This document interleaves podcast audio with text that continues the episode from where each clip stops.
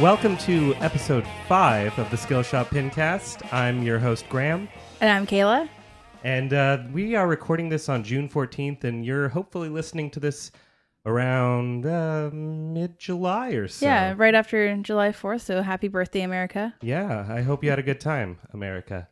Uh, sitting with us today is a special guest and friend of ours, Bobby Conover. Yes, Bobby Conover is the owner and operator of 20XX Amusements. Uh, he has games at Full Tilt in Ballard and Pies and Pints. Hello. Hey, Bobby, thanks for joining us. Yeah, thanks. Thanks for having me. Yeah. Makes me feel special. That should make you feel special. oh man, so that yeah, our uh, our topic today is uh, operating. Yeah. Um, I met Bobby probably around tw 2011, 2010 or so. 20, yeah, somewhere in there. Like right before you started opting at Full Tilt, because I was working there. yeah. and you hosted a New Year's Eve tournament there. Um, that was the first time I'd met people like Kaylee George or Kevin Burrell and Raymond. And it was funny because you had Kayla Ellington with you. So there's two Kaylas and a Kaylee in the building at the same time, and that did not get confusing at all. That has been, that's actually been a uh, concern of mine forever because Kayla, Kayla Ellington was my girlfriend for many years. And I can't tell you how many times I've texted some sort of sweet message to Kayla and then your name. I realize at the last second that it's Kayla Greet, and I'm like, no, no. Aw. and I'm just I'm, I'm like it's gonna happen it's gonna happen someday Uh-huh. anyway and it still could she and i are still very close That's it still good. could happen That's good. Very good to hear. Gosh, well, I don't know. Let's just jump right into it. First of all, uh, Bobby, uh, how did you start as an operator? When did you just just take me back? Just Um, walk us back. yeah uh well it's a it's a long story um i guess what i really i i've spent many years as a collector and a player um and that all sort of started in the late 90s when um it was when the first wave of those those classic arcade compilations started to come out. Not even MAME and emulation like that, but the ones where you actually buy the disc for PlayStation, and it's like the Williams collection. kind of like one of uh, those like 50 and 1 bad horror movies. Like Kind of, yeah, but it was actually like approved by the person and Uh-huh. like approved by the company, and they had these really great interviews with like Eugene Jarvis and these other guys who had been involved with the classic games, and they had, um, you know, various trivia facts, and um, I had been out of games for a long time. Actually, I sort of went through this adolescent thing where I discovered music, became a metalhead, became a punk guy, etc., and just sort of abandoned um, games. And it was actually it was a really bad period of gaming. It was like it was getting into full motion video, CD-ROM, the early days of that stuff, like 3DO, CDI, and I would just I had no interest, and so I sort of dropped out for a few years until I discovered one of these classic compilations, and that was that was actually sort of a revelation at the time because um, I had played games in arcades for years, and at some point they all those old games just went away, and they were nowhere to be found. And uh, I never really thought about it. I just sort of embraced whatever the newer thing was. But then when I found this this compilation, it was like, oh, Joust. I remember Joust. I haven't seen Joust in ten years. There was Right. nowhere to go to play Joust. There was nowhere to go. To, there's no no way to play it on a console or anything. And then this this pack came out, and it was like, whoa, Joust. So we got my friend and I got really into Joust, and then it was like this revelation. One day we were like, we could buy a Joust. You know, I wonder where the Jousts are. They must be there. Isn't Someone's that got to have the Jousts. Such you know? a weird thought when you first have it. it was too, a right? Like- super weird, and it was just Skynet radical. becoming aware or something. Right, yeah.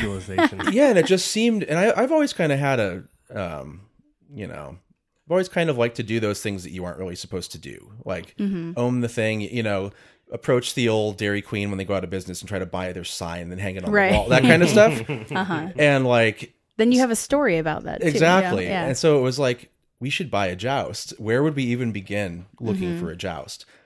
And um, we just Googled, or I guess Alta Vista'd or or whatever. did you ask Jeeves? Yeah. ba- uh, you know, arcade game by Seattle or whatever. Mm-hmm. And we came up with this website that a guy had set up that was um, amazing. And it was like arcade game collecting in Seattle. Oh, it's perfect. And it was this guy at Microsoft, all right. Steve Eisner. Is that the who was- Smack guys? No, this is pre long pre Smack. Although some of the guys who were in Smack are um, were part of that scene. Okay. By the way, that stands for Seattle Metropolitan Arcade Collectors. Yep. And this guy Steve was like to me was like the first like crazy like mega collector that I ever met. Mm-hmm. And he had he worked at Microsoft and he had filled their halls. They have this giant like tube shaped hallway with Oh my with like a glass dome. They call it the Habitrail, I think. This sounds amazing already. And it was like we might, might need a Two- job application. well, it's un- unfortunately it's long gone now. Oh. Um, but at the need to go to time, he had just like I don't know, he had found barns full of games, and he had found all kinds of other stuff, and he had imported a lot of games from Japan. Oh my goodness. And so clearly, he was a guy with a lot of money, and he was young and didn't know what to do with it. and like, this is my take. If he listens to this, sorry if that's not true. I don't know. But anyway, that as a teenager, that was how I viewed him. And um, my friend, who was much more bold than I was, just call. I think not even email, just called him. Like there was a number on the f- website, and uh, within about 10 minutes we had been invited to go check out this amazing collection at microsoft. And as you know, awesome. 16 year olds we were like oh my god. And we went out there and it was just like not only did he have every game that i remembered he had every game i'd never heard of. Just crazy and, and, and amazing versions of them like the cockpit version of missile command or the cockpit version of sinistar or whatever. And he had also he had just imported a container load of um, what we called then sit at cabinets Oh, which now are called Yeah, yeah. candy cabinets. And those are these little japanese cabinets Oh, you sit in front of. And he had also imported a lot of boards. So so um, you can actually the way they do it in japan is they have rows of these cabinets that are all modular and so basically you um, plug a different circuit board into it to change the game you change the control panel around and you can play different games so you don't have to swap in a whole different cabinet every time Very cool. and he had imported like box after box of random circuit boards that he had never heard of and that he just wanted to explore wow. and A lot of fun. again, like to me, as someone who was always kind of into weird, off the beaten path stuff, and especially like, you know, I'd spent my teenage years digging through um, obscure record bins and things like that. This just appealed to me on so many levels. It was like there are games out there that no one or few people in the West, especially, have ever heard of. Mm-hmm. Um, and so I got got pretty into um, very quickly got into buying um, these boards from Japan. In fact, I didn't even have a cabinet. I was buying Yeah, I was just gonna say, did you have a cabinet? No. By that point? yeah. so the first one I ever got was this game called Outfoxies, um, and it's just super cool game. Anyone who's listening to the, to this should look it up. It's in MAME and stuff now, so it's not quite as Cool. special. But um, anyway, that sort of sent me down the path of arcade game collecting, and we did buy a Joust. That was the first stand up we ever bought, and we had it shipped out here from New Orleans for seventy five dollars. Oh, that's nothing. the shipping, yeah, that was. Oh, just the shipping. Okay. but yeah, But but, the game still, itself, like two fifty or something. yeah, the or- game was like 300 or Mm-hmm. something, and and um, you know, almost as soon as we got it, it was broken, right. and so, then it was like, what do you do? I had no technical skills. you had no one to talk to I about had it no one to talk to. I had- Arcades are dead. right? Yeah, I had no tools. I had, and I remember one of the joysticks didn't move in one Mm. direction or something, and I was just like, "It's over. You know, we're screwed." and uh, my friend was much more pragmatic, and he was like, "Well, it's just going to be a wire attached to a thing. We just have to solder it." And I'm like, "How do you solder it?" You know, that's this like totally foreign concept. Uh huh. So we like bugged my dad and like he had like a soldering gun, which is like this huge pistol shaped, you know, 200 Mm-hmm. watt thing that you're meant to use to like put solder on copper pipes for Oh my goodness. for plumbing or whatever. Yeah. Not for my new No.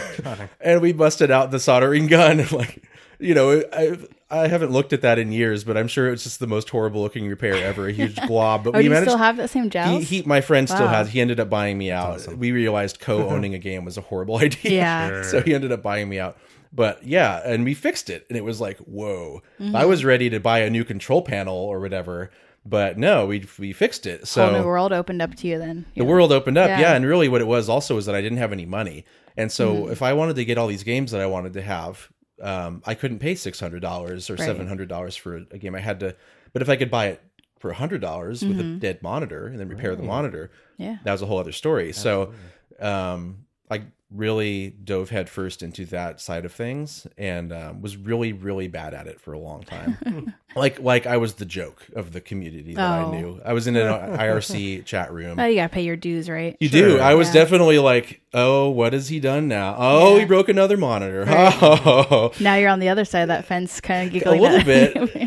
but I, I'll never forget how that felt. You Oh, know, yeah. and I, you know, I so remember. you don't really want to do it to someone else. I don't know. I, I'm, I've never been into that hazing or you know, You know, Mm-hmm. once you're the second, the next grade up, you like, you know, treat Right. the previous one like crap. So, um, I don't know. Um, We had a similar thing uh, when I grew up in Tacoma. Well, not when I was growing up in Tacoma, but probably about um 20, 2009, 2010 or so. Um, my household decided that we were going to start collecting arcades too. We got a Tempest for free. We got like a, a Tetris for free off Craigslist and a cocktail tabletop uh, Pong game. And we're like, oh yeah, we'll learn how to fix these. And mm, a lot of them kind of just sat around our, our living room. But we ended up with like 10 because we had a spare bedroom and just filled them up with like Rad Action, Tetris, Asteroids, uh, Rad Defender. action. Yeah. Rad Action's like uh, Ninja. It's not Ninja Gaiden, but it's like, I forget what it, it's like an alternate title for a game that people have played um, before. like Kid Niki or something. Yeah, something like that. Yeah. I think maybe.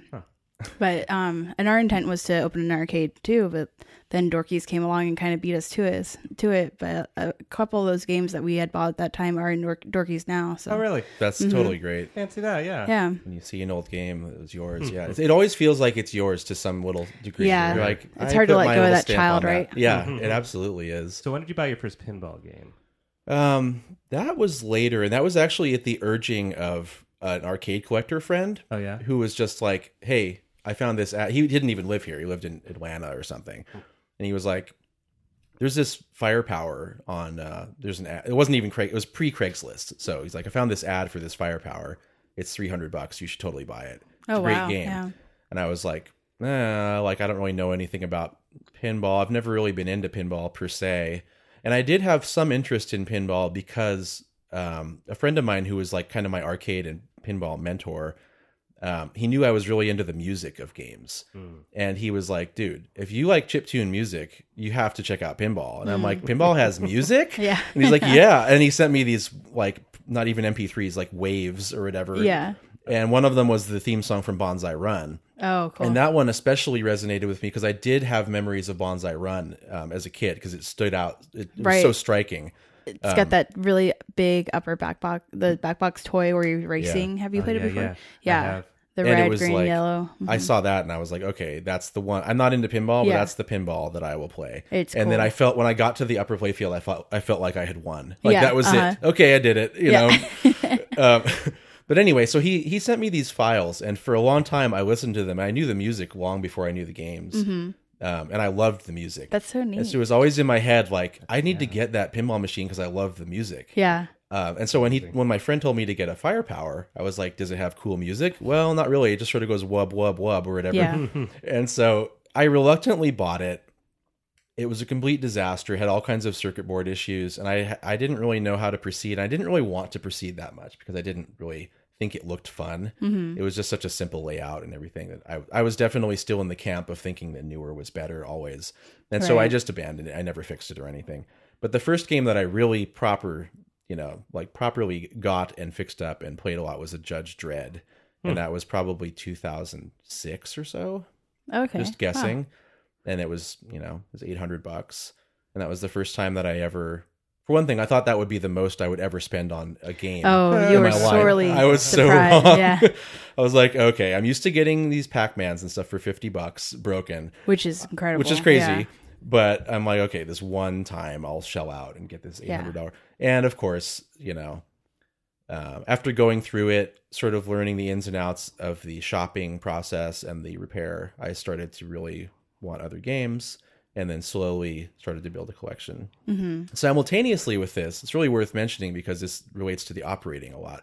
Um, an arcade that I had gone to a lot uh, in the early 2000s was closing down. And it was a really special arcade in that it had almost entirely Japanese games.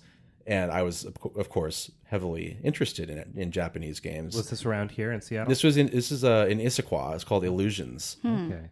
And incidentally, the guy who ran Illusions is now on America's Got Talent, like Oh, right neat. now, and he's a magician himself. Very cool. Yeah. Anyway, that's another story. But Illusions was kind of like when the rhythm game scene first exploded, which is like DDR, Dance Dance Revolution, Drum Mania, all these games that Rock Band and Guitar Hero kind of uh, copied in later years.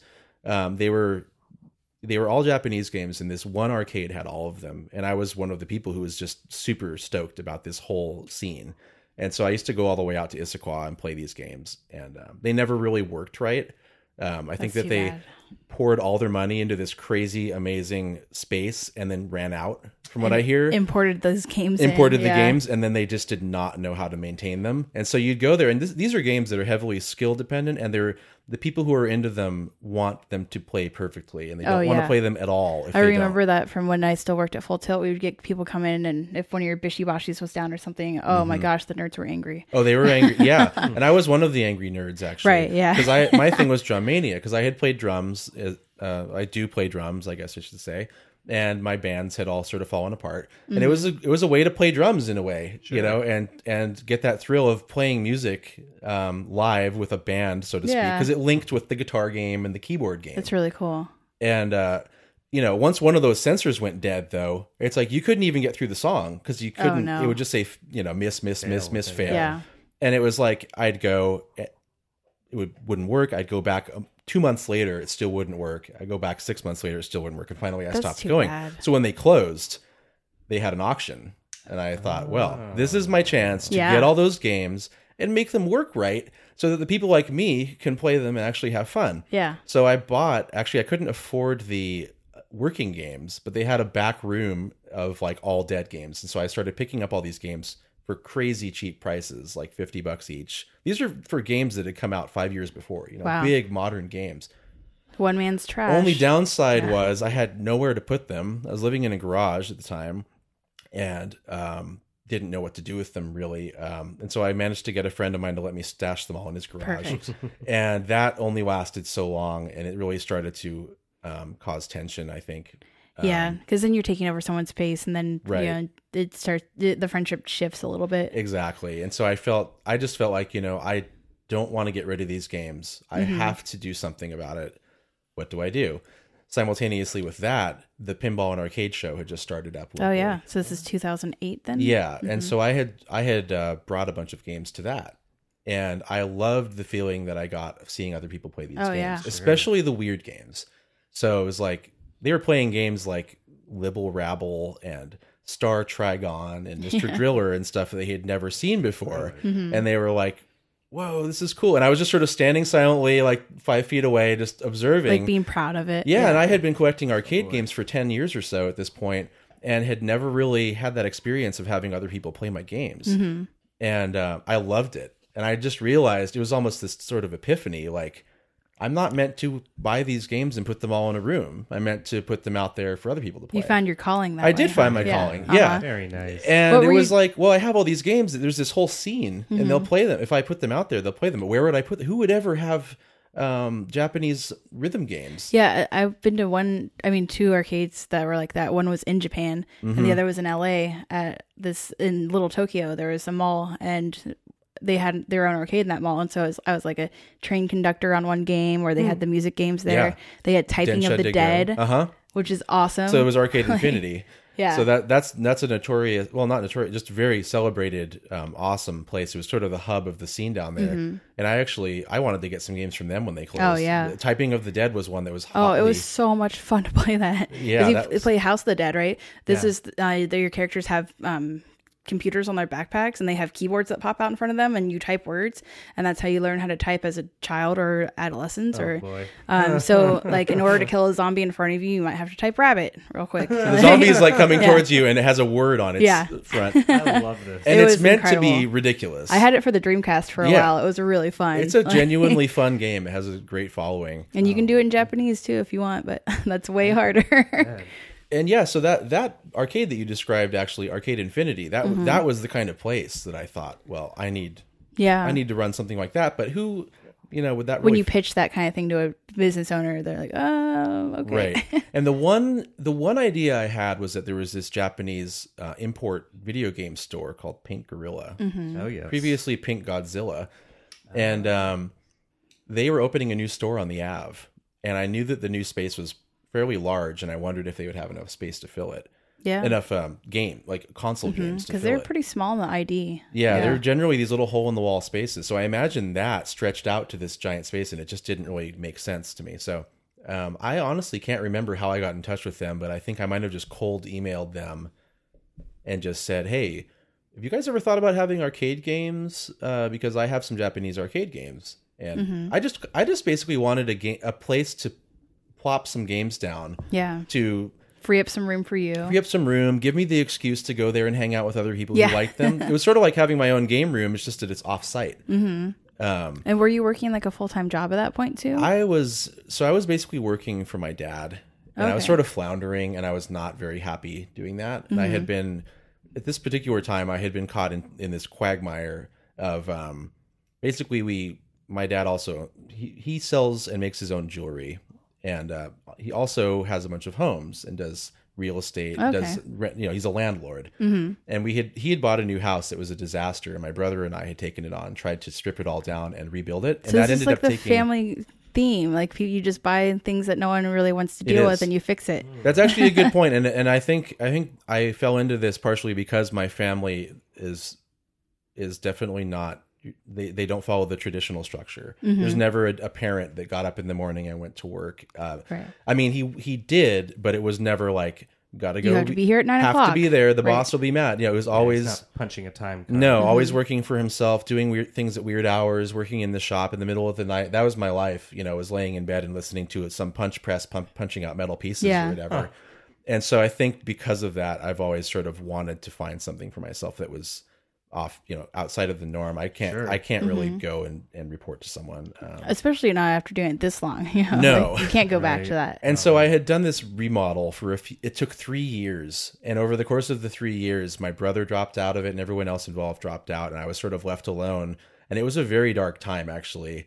And I was starting to have a lot of, um, you know, I was like starting to become uh, panic stricken. I had anxiety problems. I was, I was very obsessed with mortality and my own mortality and thought I was dying, thought I Oh, was, no. Oh, it was really bad, yeah. And um, I just basically the, the the dominant thought was always, "What if I die today? Then I'll have nothing to show for myself." You know, I'm sure a million people have Oh, been yeah. through this, Probably but I day. think that was yeah, I think that was the thing that made me go, "Well, why don't I just try this crazy weird thing? Why yeah, because that could eat you alive if you just keep thinking about it. and it. it was, Mm-hmm. it absolutely was eating me alive, and I knew I had to, even if it was a total failure, I had to try something else. Yeah. Take a step forward. Yeah. Yeah, and I knew if nothing else, it would be fun in some way. Mm-hmm. So I decided to do this fun little experiment, and um, I originally just wanted to put a few games in there. And before long, they were like, "Do you want to fill the whole space?" That's so cool. I'm like, uh, "I don't know if I can." So that's when I actually start, entered the era of actually buying games specifically to operate. Because up to that point, I was just putting out what I already had, Sure. and um, I had to sort of transition into this, you know, start what a business, want? do it for real. What does the crowd want? Which was hard to accept because there's part of me that wanted to use it solely as my platform to expose everyone to weird, obscure stuff that only Sounds I. like the DJ's dilemma. it is. I'm sure it is. Because yeah, you know, if you put on that hit, right, the down, dance floor will Yeah. explode. They're going to respond, but, But you you- got this deep cut. Yes, the deep Just cuts. know people would love Exactly. if, they were your friends and you made them listen to it Yeah. in the living room. right. That is absolutely a perfect analogy, and I I run into that all the time. I still have that problem all the time of um, do I put out the deep cuts? And I try, you know, at this point, I've resigned myself to being happy with a couple of them, and it's like you know, as long as that game is there and that game is there, then I don't mind having stuff like South Park or whatever in the mix. Yeah. Because Even though you're never going to hear the end of having South. I'm never going to hear the end of it, but here's the thing that makes it all worth it. When someone walks in there, you know, and I see this all the time. A group of four, two guys and two mm-hmm. girls or whatever, or, you know, parents and their kids, they come in to get ice cream at full tilt. They look over the lineup of games. They go, Do you guys know how to play pinball? No, not really. Yeah. Whoa, dude, South Park. And they go Right. right to South Park and they play. And that those are the moments where I go, Hey, having South Park is totally worthwhile. If Yeah. it got these people to play pinball who wouldn't have played otherwise. And you know, all the hardcore players can just deal with it and play Right. the other eleven games Yeah, or twelve it's games. It's it's So- a really simple game when you look at it. It's like, oh, there's not a lot going on, and then you think, oh, it's a South Park theme. Come on, Yeah. but you know, it it does unfortunately, or it, it's a double edged sword. It does make a lot of money. Like, It does, you know. I think that the the rumors are sort of overblown. It doesn't kill as much as people want to say it does, but it does. Mm-hmm. It does well enough. And it pulls in the new players. Pulls in the new players, and it's a great ratio of cost of game to how much it makes. Mm-hmm. That's the main thing. Fair enough. So it's not going to make more than a brand new game, but it's going to cost a third as much, and it's probably going to be pretty reliable. It's a fairly straightforward mm-hmm. game. Not a lot that goes wrong with it. Um, yeah, that's the big thing too. Is if you have a game that's making lots of money, but you're still repairing it all the time, right. then it's not really worth your while. Exactly. It's it's and yeah, that's one of the many things I've I've learned. Um, And sometimes people will question, why do you have this? It's like, well, you don't understand. It has been 100% maintenance free. So the fact that it makes 15% less per week than that, that game is the one that drags me out here 3 times a week, whereas this one never has. So, South Park is maintenance free. um, I wouldn't say it's maintenance free, but, But it's definitely compared- on on that end. Yeah. Sure, I guess when the play field just has like a big empty a big Hole. Yeah. Right. it has issues. I mean, uh, Not as much as the one at GameWorks, though. Have you guys seen that South Park? oh yeah. Sure have. They used have to work- band aids on it. They have band-aids on it? yeah. Oh, that sounds The new. playfield's so worn. They've covered it up with band aids. That was actually an inspiration to me. That oh, I hope so. I would hope so. In yeah, that, that I mean that's legendary. That thing has been there yeah. in its current state for like many years, and that's one of those games that made me go, you know, I bet you could do this and not And be do it bad at better. it. Sure. Yeah. Um, And to their credit, they probably make twenty times more from each redemption game than that game. Oh, makes. absolutely. And I'm sure they Yeah. have techs, and they're just always over there doing the the Mm-hmm. ticket games. But then the question is, why even have it? You know, why Yeah. not just Well, I appreciate that they've had the the Sopranos there for so long. I used Yeah, to work The Sopranos downtown, good. and when I Mm-hmm. had a bad like morning at work, I would just spend my entire lunch Yeah. at GameWorks playing Sopranos. Sopranos. Yeah. Nice.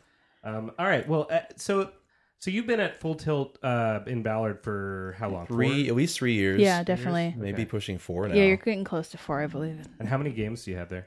I have 13 pins and eight, I think, video nine, something like that. Which, for those of us who've been to Full Tilt Ballard, know that that's uh, quite the achievement to fit all those things in there. It's a bit tight. Yeah. It's a bit of a Tetris game. It is a bit of a Tetris game, and the back area is is a point of constant dilemma. Like, do I try to get this one in here? And it's kind of you know, if if everyone was if every game had someone on it, it would be a horrible logjam. But the thing Yeah. is that ninety percent of the time they don't. So, but I should add, by the way, just to finish that thought about the uh, arcade games from earlier.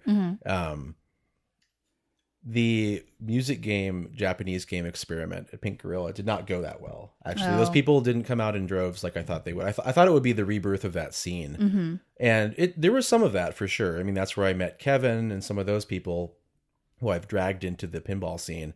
But it was pretty clear at one point that my interest was going heavily towards pinball, and that the interests of the consumers and the scene were all going towards pinball. Yeah. And so it was like, you know, I think I should do pinball. Um, once I got out of Pink Gorilla, that didn't really work out. And uh, the thing that held me back, actually, in a lot of ways, was that I didn't think I was good enough at fixing pinball machines. And I really feared what you know if I put out this giant lineup, what if I can't fix them all? What what do I do? Sure. And I I've, I still I felt and I still feel to some degree like a bit of a fraud. Well, you just Which- have really high standards for yourself. It's something I've learned about you, and I have the same thing going on where like I always always feel like I'm not doing as good as I could be doing. Mm-hmm. But You just you run out of time. You run out of energy. Yeah, your insecurities are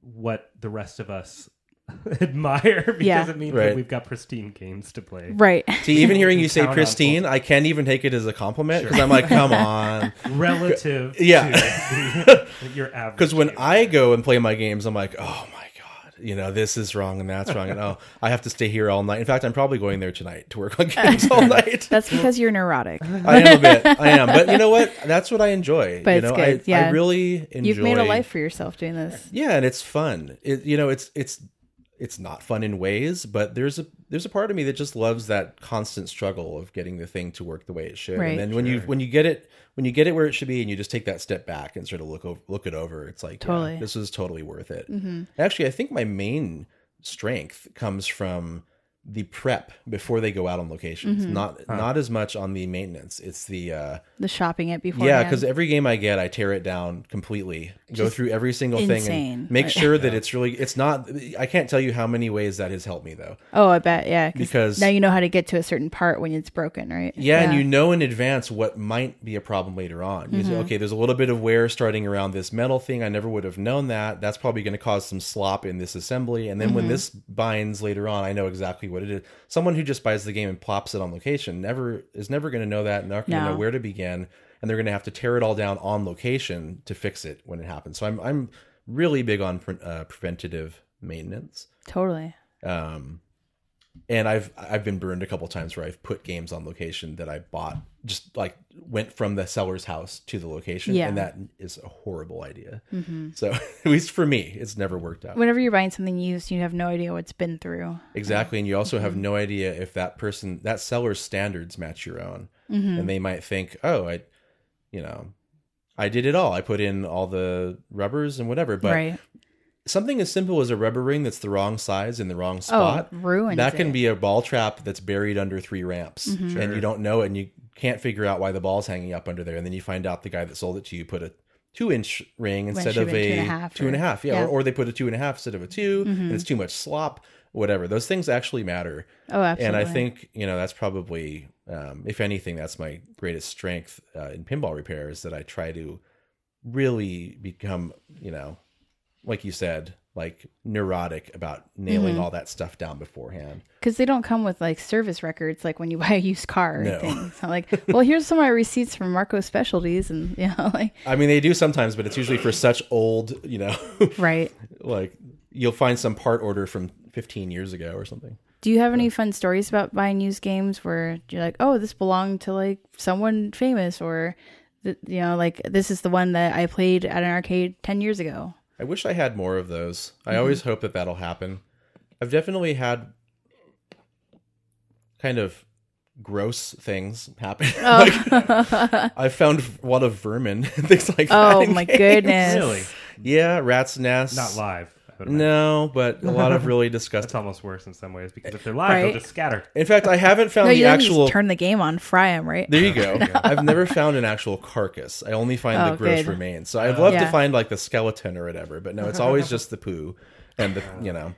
Um, but I'm trying to think of other specific examples of like a game that I used to play. I don't know. Maybe one will come. To I'll you. come. It'll come to me as soon as I leave. Yeah, I've got a I've got a couple questions then. Uh, going back to talking about South Park, Mm-hmm. a game that I've never been nuts about, but it's yeah, actually that's the best thing I've ever heard about South Park is that it draws people in. Oh, yeah. you Right. know, way to go, South Park.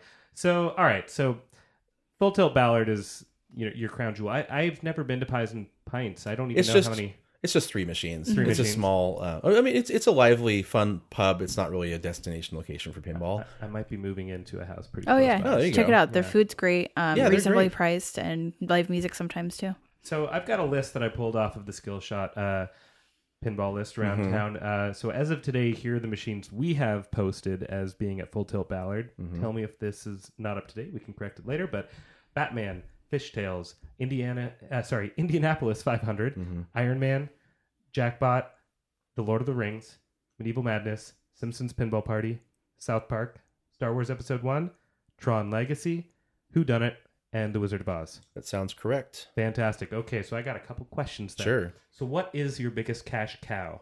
Like in terms of like, uh, rather, let me ch- rephrase that. Sure. What machine gets played the most? Um, it goes up and down, changes. Honestly, I always default to saying Lord of the Rings because I think over time that has been the one. It's But endured. I think if you real, if I were to really look at the numbers, I think Simpsons Pinball Party is number one. really? Yeah, which is I a was gonna guess those two actually. Is yeah. that a testament to the license? You think? I would say so. I think I'm personally, I think Lord of the Rings is a better game. we did a uh, well. I think Graham, you did this article a few years ago, Yeah. right? For Yeah. Skillshot. We talked about. Uh, yeah, I did an article a few years ago on Skillshot about. Uh, just briefly talking about Lord of the Rings and Simpsons Pinball Party because those are the games you're most likely to find around town. Used to be Fishtails for a while, but then those two kind of took over. Oh, is this the article about how there's like 15 of them locally Yeah. or whatever? Yeah. And actually, I don't know if you're a Simpsons fan. If you're not, I'm sorry, but that article that directly contributed to me buying one. Oh, Because I said, which is funny because it's in total contrast to my previous way of trying to expose everyone to the obscurities. Mm-hmm. But you know, over the years, I've tried that, and it hasn't like. A great example would be Mousin' Around. I went to the ends of the earth to find mousing around. I love Mousin' Around. I went through it all, made it nice, put it out, and it is. I've never had a game bomb so hard as mousing Oh, around. Oh, that's so sad. And it definitely had its fans, but there was a small handful of very vocal and very passionate fans. And at the end of the day, it, the money wasn't there. Right. And you know, in this kind of relationship, you you do owe it to the location also to make mm-hmm. them money. So I Yeah. kind of they they didn't tell me, hey, get rid of Mousin' Around. It's not doing anything. But I just sort of had that at my you know, You kind of sense Well, it. you I grew had up the with sense the, and I had the guilt myself. Of, you I grew can't up with the real estater too, so you know that that real estate is not making enough money too. Exactly. So- And so, anyway, when I saw that Simpsons article, my thought wasn't, "Oh, why are there so so, so many Simpsons?" My thought was, "I bet that's because they make a ton of money, and I need to buy one." yeah, Yeah. and I did, and sure enough, it does well. Full disclosure, actually, I want to make a issue a not a correction exactly, but a statement about that. Uh, an asterisk. Uh, I did an article on Lord of the Rings and The Simpsons Pinball Party because they're the most the two most popular you'll find, and I th- it might have been the same issue. Uh, Andrew Cole did like a, a graph and a quick uh, synopsis. So Mm, yeah, uh, props to Andrew. For Yeah. Oh, yeah. his Definitely. analytical approach to the same Yes, he helps Thing us there. out with that a lot. Cool. So Lord of the Rings, pretty popular, but up and down. Simpsons Pinball Party holds it down like most. they all go up and down. They but I think if you were to look at the totals, yeah, Simpsons. But we're talking about a difference of like, you know, 2% or Oh, something. Sure, like sure. really close. And you know, Wizard of Oz was another one that was really strong, and it's strong in the summer. It's Really? strong when there are more casual players. That makes sense. The hardcore players don't like it, but um, random mom and her daughters will go straight to yeah. it and they love it.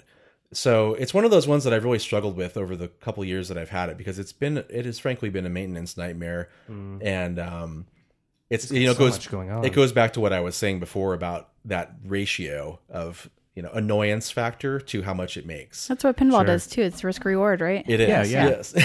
and so uh, there have been times when I've wanted to sell it or you know move on. if and you then, do, just trade it for a Hobbit when it comes out. There you I do want a Hobbit. I do think I think Hobbit looks good, and I think that they've probably fixed a lot of the issues. So I yeah, I was really impressed with it. Um, but yeah, so that's one of those ones where as soon as I go, you know, I think I'm done with this. Boom! It just has a week that's triple what the previous week Oh was, my and then goodness. that'll just keep going for three months. And it's like, well, I think I'm just- holding on to Wizard of Oz. Yeah. Fair enough. Yeah. So, so aside from uh, kind of the, the general popularity, Mm-hmm. consistent popularity of Lord of the Rings and The Simpsons Pinball Party, and then Wizard of Oz, especially like having its ebb and flow, Mm-hmm. but especially peaking in the summer with casual fans, are there any other trend lines you've really noticed? Like, are there clear trends, or does it kind of seem to just follow its own chaotic whims, like the popularity of different pins? Well, I'm pretty analytical too, and I I really wish that I could find more clear trends because Okay, I yeah. always I you know I'll look at one week versus the next versus the next and the next month, and I'm like, what's the what's the deal here? Mm-hmm. Why did this game jump up for two weeks? It's never had any ga- any weeks that high, and it just doubled for two weeks, and then it went right back to where it's been for the last year. Wow. And all I can figure is maybe someone came through town who loved that game and played it a lot. Like it's weird. It is bizarre. or maybe it's the it's in a one-off tournament. Like I bet Iron Man went up a little bit. You know, and those happen sometimes without my knowledge. Uh-huh. Like one night, a bunch of people came in from some local company and they did a quote tournament on Iron Man that was like, okay, the tournament is all 30 of us play Iron Man. And then my- we compare oh our goodness. scores. Wow. And so, yeah, I'm like, whoa, Iron Man is like crazy. Uh-huh. And then I found out later, oh, yeah, did you hear about the Iron Man tournament? Oh, okay, that explains the Iron Man Totally. um, thing. So, yeah, but, you know, in general, the only real correlation I see is between things like when school gets out. Mm-hmm. So I would imagine this week, because we're taping this the week that school has gotten out for Oh, most right. elementary school kids, I think. Um, I would imagine that this- week will be good, just based on looking over past data. Mm-hmm. Um, tends to go that way, so we'll see. And I know you're you're mostly just there when you uh, are fixing games and not really there for casual play for yourself. But Mm-hmm. do you find still a lot of like the kids they run up to it, they start a game, they get distracted, run away, and like It definitely happens. Uh, I think that the thing that happens more than anything is that everyone who is new to pinball is completely confused by ball save. oh yeah, and they it's it's actually when i got into operating my great fear was what will happen to the games? How will people abuse them? How will people try to like get one pull one over on me and do all these sorts of things? What i've actually found is that happens on occasion but much more so people are unbelievably honest mm-hmm. just painfully honest and and nice. And what they'll do is they read the card. It says three balls. They'll plunge one plunge ball one drain get a ball save plunge that drain get a you know get a ball save again or go to ball 2 Uh-huh. plunge it drain and then they go I, my three balls are up i'm you know it'll give them another ball and they won't play it because they're Oh like my my three balls are done i'm gonna walk away now Some sort of moral test. I've Yeah. never considered that. It's really like, odd Just It's- count your balls. You know, you get three of them. But I never considered that they don't realize they have ball saves. Yeah, and the thing that really like convinced me of this or, or showed me what was happening was I noticed that when I had go I used to have No Good Gofers at full tilt. Mm-hmm. and that game more than many was played by kids. Mm-hmm. And I would notice I was constantly hearing hearing this repeating Zydeco loop, the little shooter groove they call it, theme song, just playing and playing and playing. I'm like, why is that mm-hmm. always playing? I go over to it. It's always on ball two. Someone has walked away from a game. It's on ball Yeah. two. And then I finally, after watching some people, noticed they were all doing that thing that I just Oh described. my goodness. Yeah. Well, this is yeah. This kind of reminds me of uh, we talked about this last week after the show. Uh, I, I sat in on the making of Hobbit uh, talk, and Jersey Jack was talking about when they were they're you know trying to implement uh, pinball machines as redemption machines, trying to break into that market, and uh, they've changed software for some of those games uh, because these super casual players don't they don't know how to turn the machine on, they don't know how to plunge the ball, they don't recognize the ball saves. So mm-hmm. Yeah, it's that's really nothing against any of those people. It's but it is something I've observed for sure that they Well, they have no idea how to start. And you'll get Kayla know, must know this too, having worked there. You'll Yeah. have people. I put in my money and nothing happened. Well, Yeah. did you p- hit the start button? I feel Oh, like I where's work- that? Uh, you know Yeah, it feels like you're working at IT. You know, have you tried turning it off and on again? exactly. Did like- you plug in the router? Right. Yeah. It's the flashing But button that I mentioned, start. Mm-hmm. yeah, I mentioned this on last week's podcast. But even like when I'm at Flip Flip Ding Ding, just from having worked at Full Tilt, Mm-hmm. if I see a mother and their kids trying to figure out how to work a pinball machine, I'll sneak in and hit the start button for Yeah. them so they don't notice I've done It it. just magically. You're just like I probably should just tell them, but they're Just probably not coming back for another six months. You Right. know? Fair enough. Fair enough. they also across the board none of them know what a match is and no one none of them know when they've Oh, matched yeah. and in fact they're very scared by the match sound Yeah. Oh yeah, that so they just crack. sort of cringe and jump back and then leave Yeah. Uh-huh. and i'm like you want a free game as they're running down the street basically Come back. yeah yeah. All right. Well, uh, Bobby, uh, do you is this your day job now? I, it is Okay. Do you do anything else for income, or does this take care of it? this takes care of it but Wow. um it's not quite where i wish it would w- w- i'm not in the position i wish i were in Sure. uh, there there have been many um other opportunities or hints of opportunities that have seemed like sure things over the last couple of years and i've always been on the cusp of the next thing and so the next thing will happen it's just an issue of when So for now, Um, you're riding the wave of yeah what the- Seattle pinball. and frankly you know there was a part of me too that really really wanted to proceed with caution. And i wanted to do one one decent sized place see if i could keep it up you know spend a year or so at it make sure i could even handle it and then sort of figure out well how much more could i handle? And then only when i felt comfortable handling more you know then i wanted to move forward the moving forward hasn't happened at quite the rate i would like i've had a lot of games just sitting in storage for a few years now um, and it's just a comedy of errors. I mean, there's been one thing after the next that stops each thing from happening, and it will eventually happen. Um, the question I'm starting to have now is whether I should just um, look toward maybe owning my own spot. Um, Sure. I think that would be a really good idea for you. It would be it would be a challenge. I mean, you're taking all the risk at that point. The thing about being an operator is you get to just sort of piggyback on someone else's Hard work, risk. yeah. Right. And then if their uh, business falls apart, you get to just split and pull all the machines and go. Mm-hmm. Um, and you know you're probably going to be okay. They might not be okay. Whereas if you own your own place, it's a much more you know. Um, It's a much harder cleanup at the end. Sure. yeah, and I mean, I I would want to do it if I felt like I could do it really well. And what I'm kind of looking for now is a like-minded individual, preferably someone whose ex- expertise falls more on the side of bar restaurant stuff, because everyone knows that's not my thing as much. Mm-hmm. Yeah, but you can and take I care can admit that I don't want to have to do try to do everything because I don't Right. think I can. Um, but I would love to have a great partnership where Well, dear listeners, if you're you never anyone know. out there, if you're I've, interested, I've thought about putting out a personal ad, just saying, Yeah. "Here's here's me. Here's here's here are my bullet points. Who Mm-hmm. are you? If you ever wanted to do this and you had no idea how you were going to handle this side of things, Right. Well, and then another side of it that would really help is I have all that home construction uh, experience. Totally. So I'm I'm well versed in you know plumbing and electrical and hanging sheetrock and all that stuff.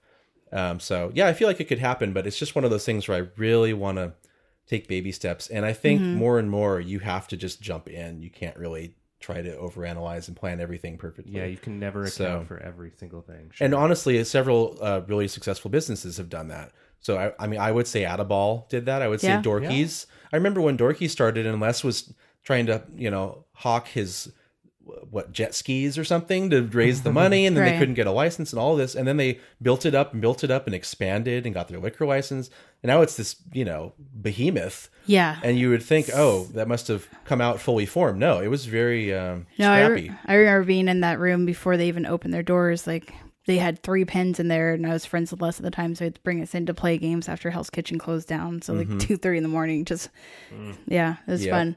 But yeah, I don't love every business decision that Dorky's made, but they've definitely made it their own place, and they Right. have brought it up from their bootstraps really easily. hmm And one thing I'll say about like Seattle and the Pacific Northwest in general is it, it unique is um, we have places like Shorty's and Seattle Pinball Museum that take 100% of the earnings from the games. right Well, I guess, you know, SPM's not coin drop, but Shorty's has definitely got the right idea where they just own the business, own the games. Sure.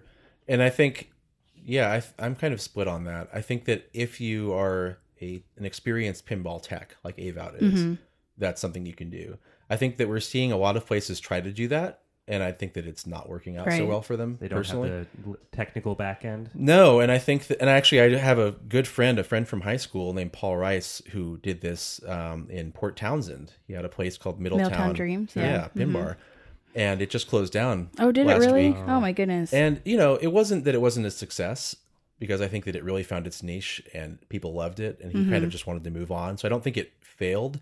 But the, I would say, and I I don't mind saying this because he's my friend, he knows what I think. I would say the pinball side of it failed, Yeah. and I warned him. I gave him a grave warning when he started. He was going to buy all these used, crusty old games from the B and I, which is Oh, just a notoriously awful arcade in Tacoma.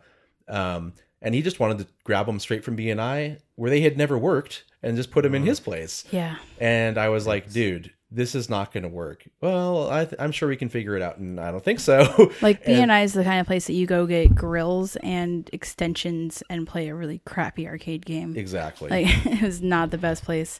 yeah. And uh, sure enough, after after I don't know how long, some months, Mm-hmm. he was like, Bobby, what can I do to get you to come fix my games? Yeah. And I'm like, dude, they're so far gone. Like, anyway, so I ended up going out there, went through all his games, scolded him, and basically, you know, made a huge list of everything they all needed. And they were bad. They had the wrong flipper assemblies, Oh my goodness. yeah, hacked on. They had all kinds of stuff like that going There's on. Frankenstein machines. It was it was a, a joke, and I just basically tried to cobble them together as best I could, and then they would last for as long as they did. And finally, he would Mm-hmm. go, "Hey, we have like two working games out of seven. Can you come out again?" And I would come out, and eventually, he you know he ended up. It, it was worthwhile for me to do it. He gave me parts and games and things like that Mm-hmm. to to help him. because it's a far trip out there. It's a far trip, and I, I would spend a few days out there. I mean, it was Mm-hmm. it was fun. I will miss it for sure. I went out there one time last summer, and yeah, I can definitely attest to the pins not playing very well. Right. But the local culture of the place Yep. was very cool. It was great.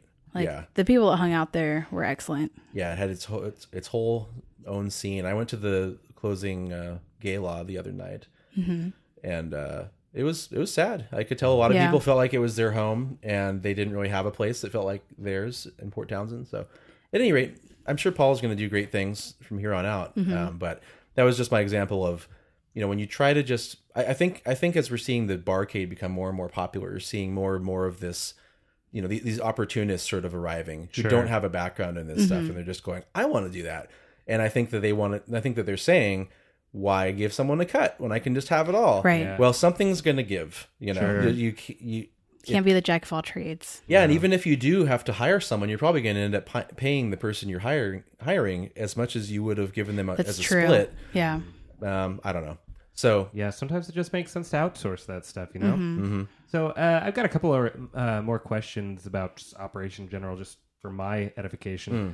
Uh, before we wrap up here because we're we're starting to push an hour. Okay. Um, w- actually, this one's less about operation, but it might dovetail into it. What is your best purchase you ever made, and why? Is it personally the best? Is it financially the best, or logistically? Like, what when you look back, if you just had to pick one, like this was the right decision. Yeah.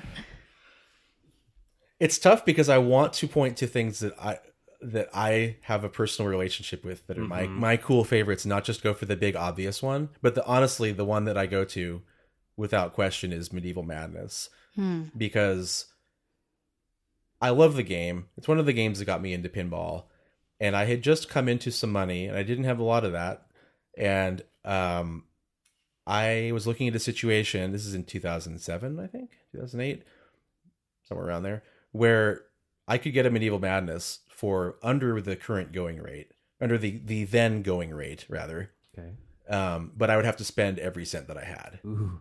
and it was like I knew I, I already had sort of a suspicion that people in my family looked down upon my Oh, right. you know yeah. because for years and years I was just what are you buying games and working on them all night and there was no money coming from them Right. it was just this weird thing that I did um and I was afraid they would find out you know because it was it was sort of Mm-hmm. an inheritance type of thing Oh, so they knew I had it we all had a little chunk that we'd gotten Mm-hmm. and I as soon as I got the money this medieval madness popped up and it was a situation where I had to buy it that second or it was going to be gone Jeez. and I had to make that split decision. And I knew it was it was so it, I'll just say it. I don't care. It was forty nine hundred dollars. nice. And Yeah. at the time, I think they were going for sixty five, maybe 7 mm-hmm. And I just felt like I love the game. I probably am. I'm not going to flip it because I'm not really that kind of guy. But No. it'll always hold its value at least. So if I ever have trouble, if I ran into some major troubles, I could always cash out. And look Um, at us now. It's, it's the only game that's been remade. Yeah, You know? and it's one of those games that although the remake Super has classic, Stone Cold classic. and that Mm-hmm. has been that, that has cut into the value a little bit. I think there's a Sure. time there. Right. Someone 'Cause offered someone me can buy a new one now. Yeah, I had a guy offer me thirteen thousand. Oh my Oh, goodness. well, you're never gonna see that again. Maybe not, but that said, it's been the the pin that I've operated the longest, and Mm-hmm. it absolutely. In fact, can I just go back here and I forgot I had medieval madness. That crushes everything. Really? Yes. All right. I can't believe I didn't think of that. It's because I didn't have it there for the first few years, first couple of years, and so it kind of slipped away. But yeah, that Right, is it that used is to be the a- earnings behemoth by far. Used to be Word. at Cafe Mox, right? Yeah, Yeah. Simpsons and Lord of the Rings. All every other game is in a tier that falls so far below it that it, I almost didn't even think about it because it's like mm. over here and they're Right. over here. Pinball, and then there's medieval madness. Right. Yeah, it absolutely destroys, and there's a good reason that it's worth what it is and that it's been remade. Is because everyone loves it. It kills for operators. It's great for it's great for collectors. Great for beginners. So that, and of course, over the years on location, it has more than paid for itself. So it's definitely. Um, you know, financially, the best purchase I've ever made, and also it was a big milestone for me getting a really good game. Because Yeah. before that, I was always sort of like working on these, you know, cheapo B and C list games. Yeah. yeah, I was like, I can see the good in Judge Dredd. Come on, Yeah. guys, you know. And then, but I kind of knew inside that, me. yeah. so, That's I, I love that answer because not only do I love Medieval Madness, Mm-hmm. but uh, that's that's the game that switched or flipped the switch for me. Yep. the pinball. So what was the moment in, in medieval? That was there any specific part of it that flipped the switch? oh boy, I think I think bringing down the castle felt pretty good. Yeah. Yeah, um, you know, uh, I, I think I told this story when Kevin was on, but uh, so it was uh, December 2008. Uh, I had moved out of Seattle and was driving around the country and doing work, and uh, came back and was visiting with Nicole uh, Hyatt, who was a college friend of mine, or is a college friend of mine rather, and uh, we went to Shorty's because she was uh, living at uh, you know the Rivoli at the time, and uh, and and she and Linda uh, Cheeseboat they they walked me through it and Mm-hmm. they did an impeccable job of it, and I had one of the best games I've still ever had Uh-huh. in Medieval Madness. So the real answer is the entire game was what Of flipped course. it. Yeah. Like, I, it was this bright shining moment where I realized pinball is a game. it's a game skill. of skill. Yeah. Yeah, and for me, it was similar. Well, the castle, smashing the the castle, is what got me there. Mm-hmm. What drew me in. Then, as I played it more and more, because I used to play it at the UW hub when Oh, I went to the UW. Um, the thing that really flipped the switch for me was when I realized, okay, if you hit one thing, it's genius the way it's laid out, where it's not context sensitive. The left ramp is always the peasant ramp. The right ramp is always the dance mm-hmm. ramp. You know, if you shoot that, you're going to get that, unless you're in a multi ball or whatever Sure, sure. that helped me a lot. I never was a good follower of this whole like now the left ramp means mega millions. Now Oh, the right, right. ramp means blah blah blah. You know, mm-hmm. it was like this is this, that's that. And I realized that when you hit it four times, you can start a multi ball that relates to that. Then I lit two of them at the same time. And that was the moment when I realized that you might want to hold off and not start your multi ball, Right, and that there was a strategy, and that you got more if you built it up more. That was the defining moment where I was like, "Oh my god, Mm-hmm. this actually has layers." this has depth, and this has risk reward. And I love that feeling of pushing it as far as I could. And then you're always on edge, like, should I cash out? Should I cash out? That I love that. It's like being in a casino, you know. It like is a little just time to And then when you do it, you're just like, yeah. All madnesses. Although, you know, Kevin or whoever might argue that's not the best strategy. I don't care. That's how But I it's the most it. fun. It's the most fun by far. Yeah. Okay, I'm going to ask a couple more quick Yeah, yeah, yeah. questions, and then we're going to play uh, name that name that game. Yeah. Uh, so, uh, do you think what, what's your experience been in contrast to other operators you know? Uh, like you've got your games pretty concentrated, you know, Mhm. so it's it's your home base, and there are some folks that have them scattered throughout the city. Like, Right. um, That is by design, by the way. Yeah. I've I I am would often offered one offs. Uh, I want a game for my blah blah blah, and I generally turn those down because I really want to. I feel like to maintain the level of quality that I want to, I need to have that home base. I need to be able to bring all my stuff, plop it down, hunker down, and really do a lot of work and get to know the people well and develop the relationship. It's also part of why I've stuck with Full Tilt Sure. specifically, and I've been waiting for them to open locations. The fewer new separate relationships and um, partnerships I have to form, the better. Because I think I don't know. Anyway, that's Keep it totally streamlined. understandable. um, Well, I'm gonna I'm gonna ask a bit of a question, put you on the spotlight. Uh, Oh. If if there's another full tilt in the near future, where do you think we would see it? What neighborhood? um, I think that there's a man. I, I'm afraid to misspeak because I don't want them to be mad at me. That's I, okay. I know that they want. I don't think they mind me saying this. I know that they want to expand in the U district. Yeah, Mm-hmm. The U district one is just a hole in the wall with with one video game and no no pinball. sure. It's just Um, so small. It's just a matter of time. It's just a matter of them finding the right spot. I know that they've looked at Georgetown. I know that they've looked at West Seattle. There is a lot of talk about starting a proper barcade, not even a full tilt, but a barcade um, in West Seattle. Mm-hmm. So there have been a lot of, and then there was Lower Queen Anne. That was another big Oh, one that came and went. Um, I think anywhere that makes sense, honestly. But U District is the one that I keep hearing. That would be so great to expand that Yeah. place. yeah, it would. So, uh, you guys might remember a few years ago, Hooverville uh, had that uh, fire, Fire. and uh, destroyed some games. Like pinball machines, up. Uh, you know, they Tragic. they have their own special kinds of liabilities. Like, is there a way that you account for that? Do you have like a special operator insurance plan, or do you have something in conjunction with that? It's like it's covered under Like the a business, contract or or something. Well, that's and that, that is the doomsday scenario. That's the, um, that's the fear always. Because you're on consignment, basically. Yeah, right? and I feel like Hmm. you know, no matter what happens, I'll be okay because I can always go off into the sunset and sell my games and live for a couple years off Yeah. of that money, and Yeah. then do whatever my next thing is. But if there is a giant fire or something, um, yeah, you pretty much have to get your own liability insurance. Every location I've dealt with has been like, dude, we've got you covered. We have all this stuff. Every operator I've talked to, I mean, serious operators, like I know this guy really well, Bill Masterman, who does, Taco- All of does like Tacoma, 1,200 games in Tacoma. Holy he moly. says, do not listen to them. Do never Cover trust own, that. Cover but- yourself. And yeah, I've been a bit lax about doing that at times because it cuts pretty severely into the um, understand earnings, and also you need liability because someone could, pl- you know, hurt themselves on a plunger and I've seen sue that you. happen. Yeah. Oh, well, not the suing part, but I've seen people hurt themselves on plungers. I have too. Um, and well, you have to pay for your own entertainment license too, right? For each game. Yeah, you pay a business license, and then you have to pay for each uh, a license for each game if it's Every coin, game. coin operated. Yeah, Right. Okay, one more question, then we'll play uh, name that game. Uh, you know, clearly operating in Seattle is about as good as it's going to get. We've just got such a, a vibrant community, pinball and arcade community.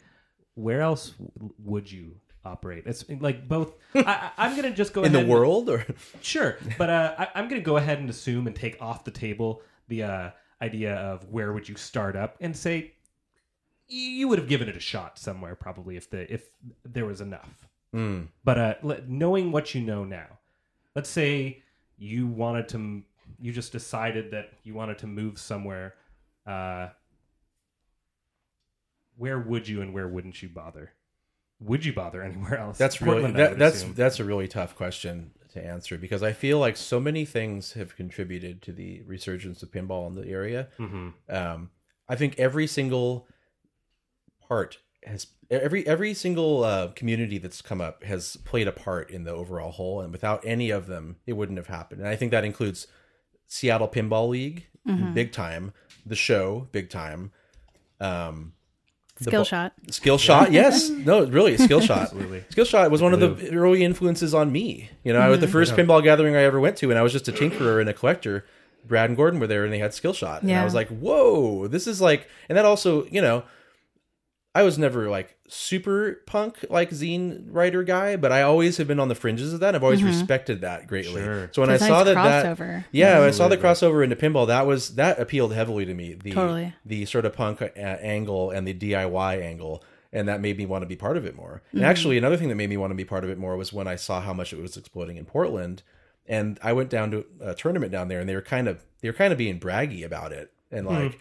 When are you guys going to get Seattle going? You know, Right. Portland, blah blah blah, and it directly lit a fire under me. It made me go, maybe we will get Seattle Yeah. going. Let's put Huh. ourselves on the map. Okay. But I think it could happen anywhere. Yeah. I think that if the right people, I think that people are much too doom and gloom and they say, you know, oh, it only worked in Seattle because of hipsters and blah, blah. And that is simply untrue. Yeah. If you saw the people at Full Tilt who play They are every day, not hipsters. little kids, random middle class or whatever, you know, parents, just random people, older Yeah. people, Mm-hmm. it, it appeals to everyone. And I think the thing I've heard more than anything else is that we. We would have been playing this all along, and it just went away. Mm-hmm. And so, That's um, excellent to hear. yeah, you just got to bring it out there. Yeah.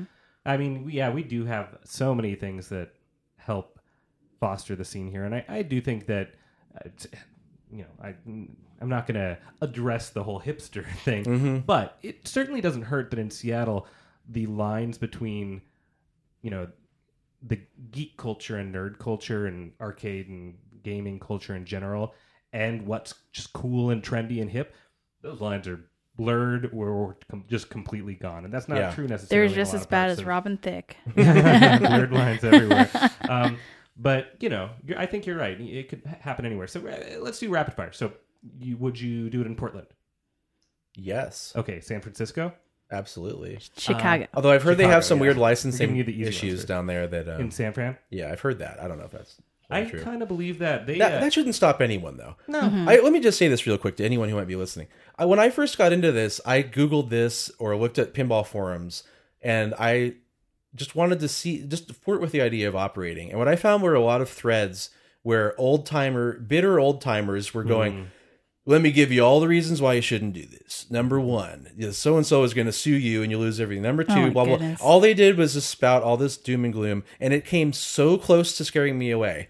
And it makes me mad now, thinking, thinking back and thinking those guys almost scared me away, and they didn't. And I'm glad they did, and I hope Mm-hmm. everyone else is glad that they didn't. And I feel like people out there are scared to give it a shot, and it's not there. It's not that hard, actually. Worst case scenario, you sell your game and you're Yeah. back where you started. yeah, you right. can't really lose on it. At, at worst, you just decide, oh, that wasn't that great, and you stop. So anyone who's thinking about, it, although not around where I operate my Oh, anywhere else, they should totally do it. there's still Don't step on your turf. frontiers out there manage. So All we're right. going to quiz you now. Yeah. Yeah. Well, wait, let's find a city where you wouldn't do it. Oklahoma City. Would you open a? Well, I actually have have a lot of experience in that yeah. area. It's I've funny you should have been ask. involved with a couple Yeah. people from Oklahoma, and Fair I've spent a lot of time. I spent time in Tulsa. They have a great barcade in Tulsa, uh, and I think Oklahoma City, sure. Japs- Jacksonville, Florida. I don't know enough about Jacksonville. Probably not. Okay. fair enough. well, then we'll move on to name that game. All right. Thanks, Bobby. Uh, let's see. I just got to pull it up here. And I was telling Bobby and Kayla, uh, of course, Kayla, uh, once again, is not familiar with the game that we're doing here. Uh, I was telling them earlier before we started that uh, today's name that game is a little tricky. Uh, it's mostly because I know that you know games pretty darn Oh, well. boy. I mean, not that our other guests haven't. They certainly, certainly yeah. I'm a bit nervous. you should Good. be a bit nervous. Um, so yeah, just That'll be just fun. Think outside the box for this a bit. All right, you ready? Uh, you- do I get any any clues or anything at all? We, we get like five different um, Yeah, five or sound six bites, and the It's sound just- bites get more obvious as they get. As, and it's Yeah. it's just a pinball machine of any era. well, it's going to be one with sound bites. Okay. Yeah. So it's, gonna not just going to with be like identifiable. Yeah, I'm not going ding. to. Yeah, you're not going to Okay. get an EM. Exactly. Um, okay. So uh, this one, you might not get. It, it might just be one of those things where either you know it or you don't. So let's find out. Oh my god. It's such the smallest little sound. I know it's going to be real rough for the first couple sounds. Yeah. Sorry. I say continue. I can already tell this is going to be hard because I'm not really that dialed in on my solid state uh, sound effects. Totally fine. Like- and uh, Yeah. don't don't get too hung up on solid state. Okay. Ooh. Comes another one.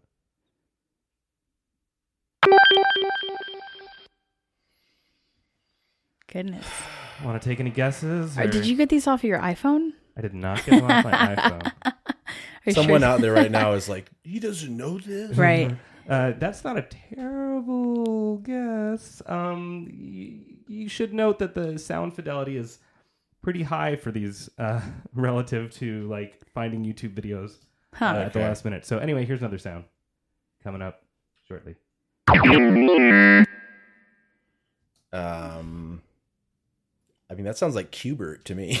I know. I was thinking it kind of sounds like some Nintendo something. I would not be shocked if this game culled some sounds from other things. Jeez, you guys really made it easy. Where's the Twilight Zone? Come on. I know, right? yeah. All right, let's keep it going then. yeah. I think I'm being really. I think I'm at the Yeah. point here I'm where I am not going to know. I mean, All it's just like, I don't know. I'm going to give a bigger hint. Uh, this game was paradox paradoxically much more popular at the peak of its popularity when pinball was at its lowest. What is this, like episode one? Not quite. This was at the peak of its popularity when pinball was at its lowest. and also, I bet they didn't make much money off of it at all. oh my So god. here's another sound.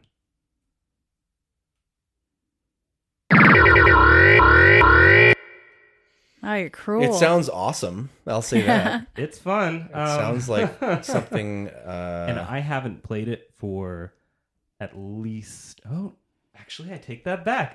I, played at uh, the show, huh? Uh, no, I did not play it at the show, and I don't think you would find it at the show. oh my Uh, god. I played it. I haven't played this since 2009, um, and it's job specific. There's a reason why I haven't played it since 2000. you had one at a. Was there one where one of your places? Uh, Maybe. I can't say. I don't. Um, I don't. Know. One more hint. I honestly don't. One more hint.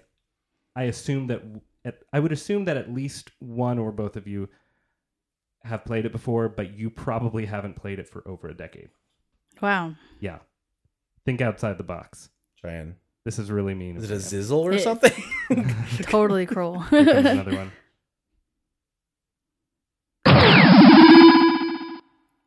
My god. All right, uh, and I think the last. Wait, wait, bit- wait. Uh, okay. No, sorry. Don't wait. Go on.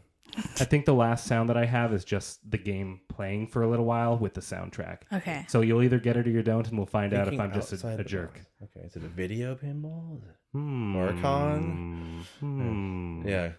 Go on. Sound familiar?